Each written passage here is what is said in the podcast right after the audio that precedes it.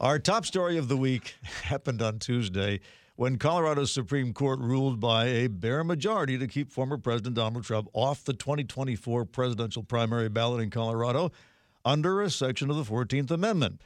The full decision by the court has been suspended so the Trump legal team can go ahead with its appeal before the U.S. Supreme Court, but it was an unprecedented ruling, and I want to ask former State Attorney General Rob McKenna about it.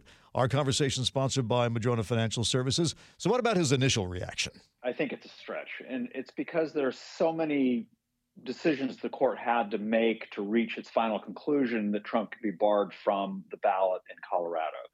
I mean, to begin with, uh, was the riot at the Capitol an insurrection? Uh, if it was, did Trump's remarks rise to the level of you know giving aid and comfort to the insurrectionists?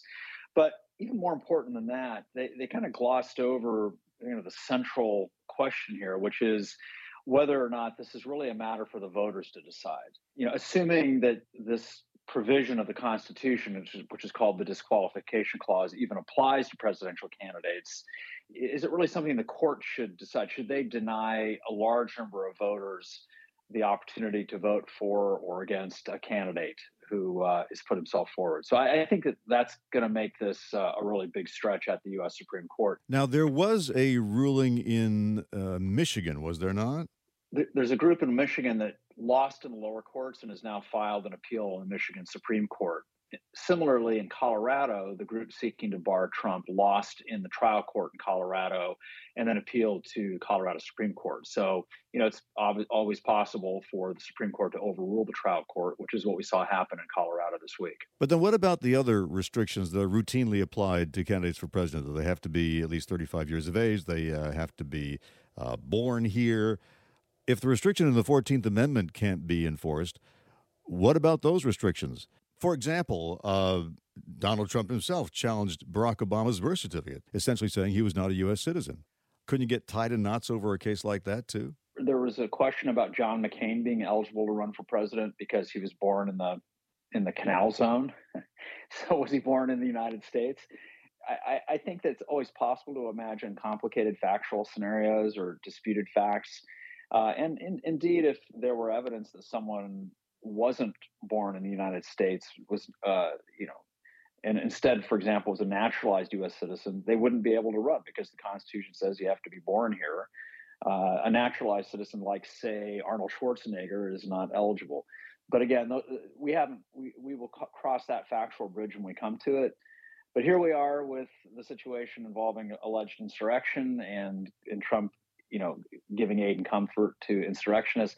And we still are miles away from a decision that's going to keep them off the ballot, in my opinion. We're hearing from former State Attorney General Rob McKenna. So the next question is Is it time for Congress to step in and determine once and for all what constitutes a disqualification from running for office and who enforces that? I don't think the constitutional amendment is very likely because it's so hard to amend the Constitution. It's been a long time since we've done it. I think the court can help here. The Supreme Court can help here by providing some interpretation of some of the key questions, such as whether or not the disqualification clause in Amendment 14 applies to candidates for president. But I, I, doubt they're going to ultimately conclude that Trump is disqualified here because I think they're going to be very concerned about again what's called a, a, political question. In other words something that's really uh, should be left to the voters or in some cases we, we, we want to leave things to state legislatures or to congress. I think they're going to be very very reluctant to wade in here and, and, and block trump from the ballot in any state. And i think even in colorado there was some obvious reluctance. The trial court judge did find that trump you know supported insurrection but did not find that uh, the disqualification clause applies to a presidential candidate. In fact, said it does not. Right. And so, on that specific issue, if the 14th Amendment wasn't intended to bar a presidential candidate, if it wasn't intended to bar someone from running for president after the Civil War, does that mean Jefferson Davis could have taken another run at the White House?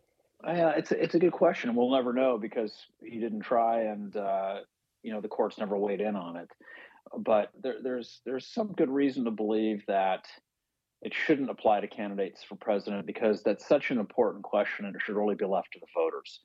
Uh, the, the court, the Supreme Court of the United States is unlike the state Supreme Courts, is very concerned about separation of powers and the balance of powers among the three branches. And uh, they could do r- real and lasting damage to the Supreme Court as an institution and really to the you know, all the Article 3 courts if they were to come in and decide this question instead of leaving it to the voters to decide. Former State Attorney General Rob McKenna. Thank you, Rob. Thanks, Dave. 820, and moving from the former president to his former candidate.